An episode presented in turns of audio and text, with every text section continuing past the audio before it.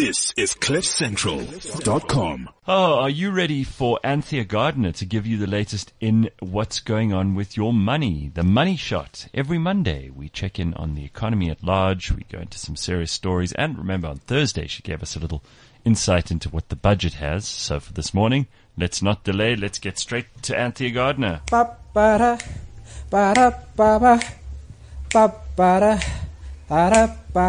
ba-da, ba-da, ba-da, ba-ba-ba-ba, ba-ba-ba-da, ba-ba-da, ba-da, ba-ba. She works hard for my money. Anthea, she works hard for your money. Anthea, she works hard for her money. So we better treat her right. Anthea. Yes. Good morning, Anthea.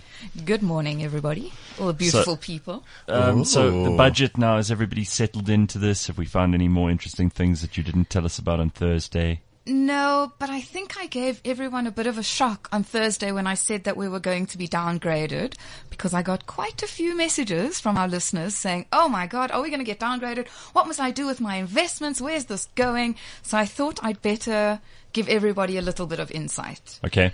I mean, I think, and, and I guess the shock is that really I'm calling a downgrade when previously I've said, you know, we can stave this off and now suddenly I've changed my mind and gone, well, actually we're in it so deep now that let's just get it out the way. It's coming.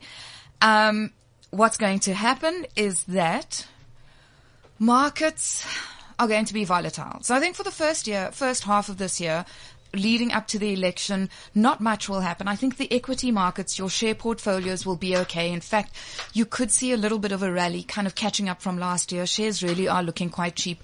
And I see Donald Trump this weekend, President Trump, sorry, this weekend, um, kind of back down on the China-US trade relations and the tariff saying that, you know, everything's going to be okay. We'll come to some agreement. He's going to host President Xi Jinping at Mar-a-Lago. Funny that. Mar-a-Lago, very, very good place. Beautiful there.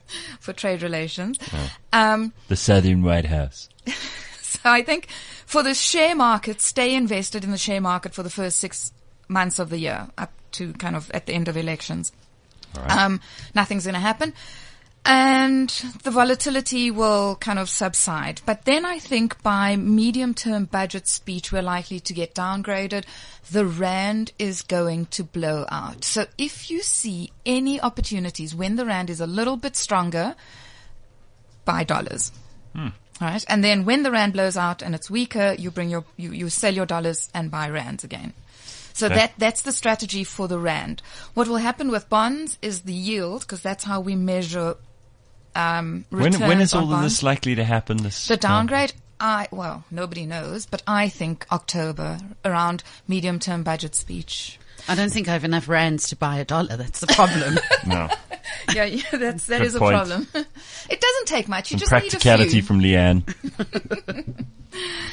Um, you know, I think we can compare it to Brazil because Brazil's probably Brazil and Russia are probably the closest economies to ours. Commodity markets, emerging markets. Brazil got downgraded last year, and if you, I've got a nice little table in front of me. If you compare their interest rates with ours, um, our 10-year bond, which is kind of the quintessential benchmark, is at about 9.2 or 9.1 at the moment and Brazil 8.95 and they're two notches below junk status. So what happens, as you can see, bond yields blow out and then they retract again. So what you want to do for October is save some money, keep some powder dry to invest in the fixed income market, whether you're buying, um, Money market probably won't change that much, but any sort of income fund or flexible income fund or bond fund to put some money into it in October would be very nice because then you're getting a yield of, well, wherever it blows out to 11 and a half, 12 is my prediction. Um, and to get 11.5% return on your money when you're only getting, I don't know, four or five at the bank is definitely worth it. And, and that's the, I'm talking about the government bond now. So that's like the kind of guaranteed won't default bond, Okay. right? But you got everybody in a panic. I did. I'm sorry. But you do need to position yourself quite cleverly for this, I think. And then the other thing you need to think about this week is tax-free savings because it's the end of the year on Thursday. Mm-hmm. Um, and it's very important.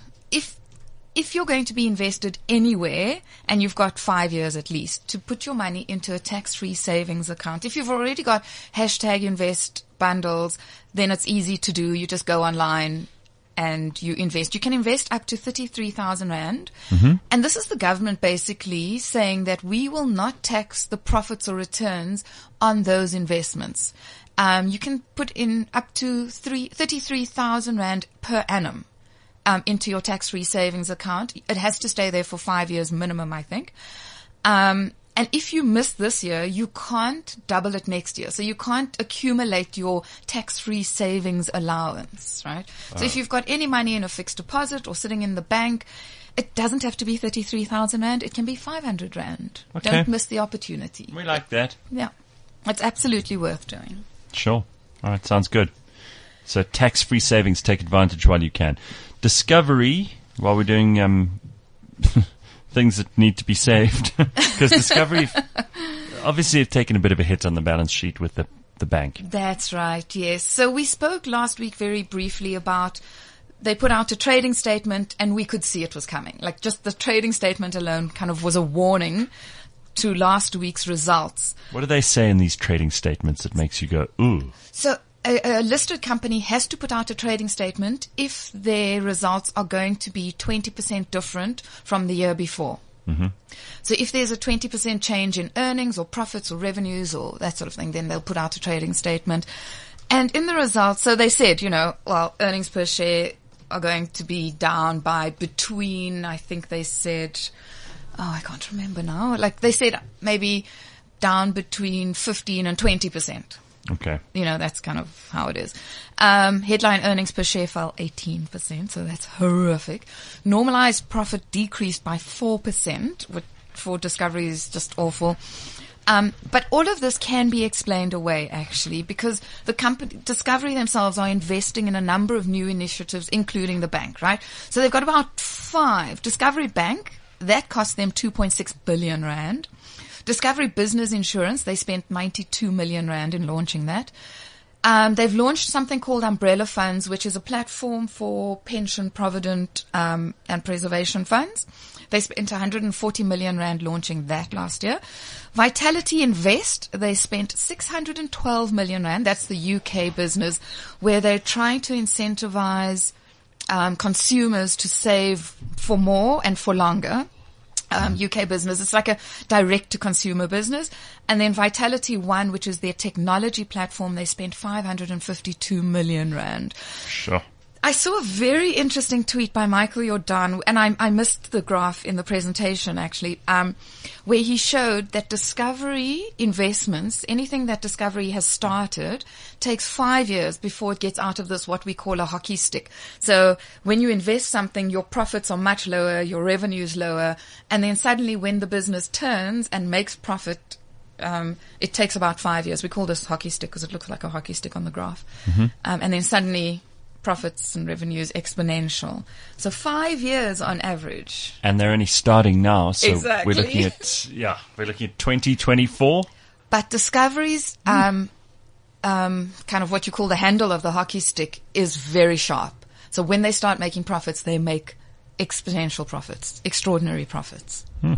How do we know when you're at the bottom of that hockey stick curve, though? Because that's the time So to buy. yeah, that's that's the difficulty, right? You you only know once it's turned. Hindsight is twenty twenty and all that. Sure.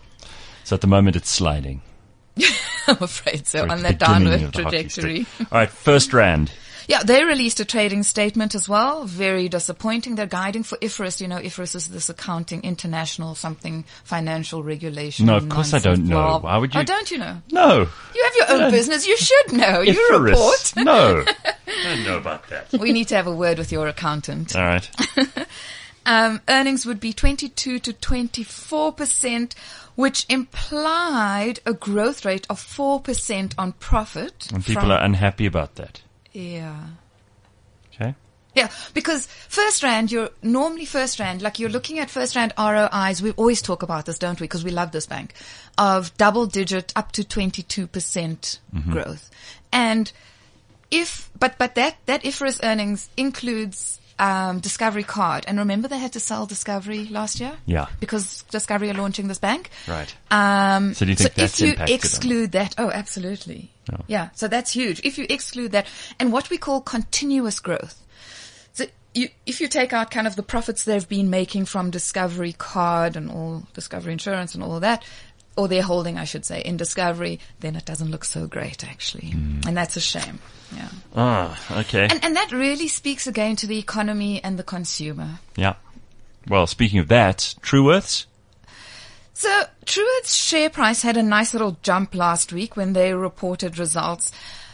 I, I'm not sure that the, the jump in the share price was warranted. The only thing it really did show that Truworths were able to cont- contain their costs very well. So they're kind of looking at uh, cost growth of about 5%, which is not bad in this environment, especially if you consider that your inflation rate is around that, right? Um, and people are getting increases and things are costing more and the rand's weaker, blah, blah, blah. So, so many things that impact that, co- that cost. Also, expansion of stores is included in the cost. The problem was, in my opinion, so the market seems to disagree with me, obviously. But in my opinion, the problem was that revenue growth didn't keep up with it. So revenue growth was only 1%. And then if you combine the two in what we call jaws, you can see how it narrows and widens, right? The jaws kind of, the one grows, the costs have to be contained and the revenue has to grow to work. Got you. Um, and if it's in reverse, then it narrows the discount. Um, it just, yeah, it, it's, it looks difficult, I think. Uh, margins are under pressure. South African margins were 10 basis points or 0.1% lower. Um, and 70%, 70 basis points, sorry, um, lower in the UK. And I think that's got something to do with Brexit in the UK operations for Truworths. Mm. So Brexit definitely taking its effect there. All right, and finally, Anglo, Anglo American. Anglo American reported pretty good stuff. I mean, this is, you know, commodities have rallied recently and commodity companies have done really well to either sell off non-core assets or deleverage their balance sheet. Anglo American are put, looking particularly exciting because they've got a very strong balance sheet. Um, their net debt to EBITDA, which is earnings before interest, depreciation, tax and amortization. So basically, earnings, kind of real earnings, um, is 0.3 times. Normally, you're looking for a commodity company of between two and three times, and this is 0.3 times. So really good. They're like very low on debt at the moment. Um, but but then commodity companies just have not been expanding. They've spent nothing on capex, and so you can imagine, you know, the debt. They're paying off their debt basically. I think people are a little bit nervous about the fact that their their payout ratio is a bit skinny, as we call it. It's like a forty percent payout ratio because that's that's our cash in hand, right? That's where you and I get our dividends. The payout ratio, um, and then investors are a bit worried that they, that their balance sheet is getting a bit lazy. So the idea is really to have a bit of debt in company. If you're not taking on debt and if you're not expanding the business, then what, are are you doing? doing? You're going backwards, right? Oh. So yeah, Anglo American. I would say, look, I quite, I, I, I'm enjoying this commodities rally because I've had a couple of commodity shares in my portfolios.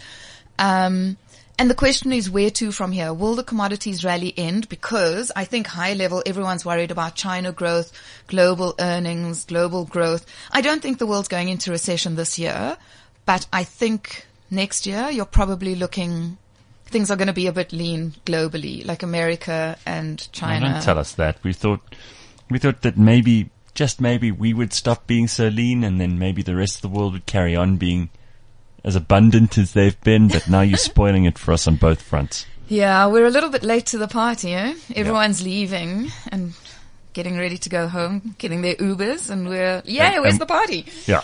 How embarrassing. Yeah. We're stuck at the bar with someone hideous.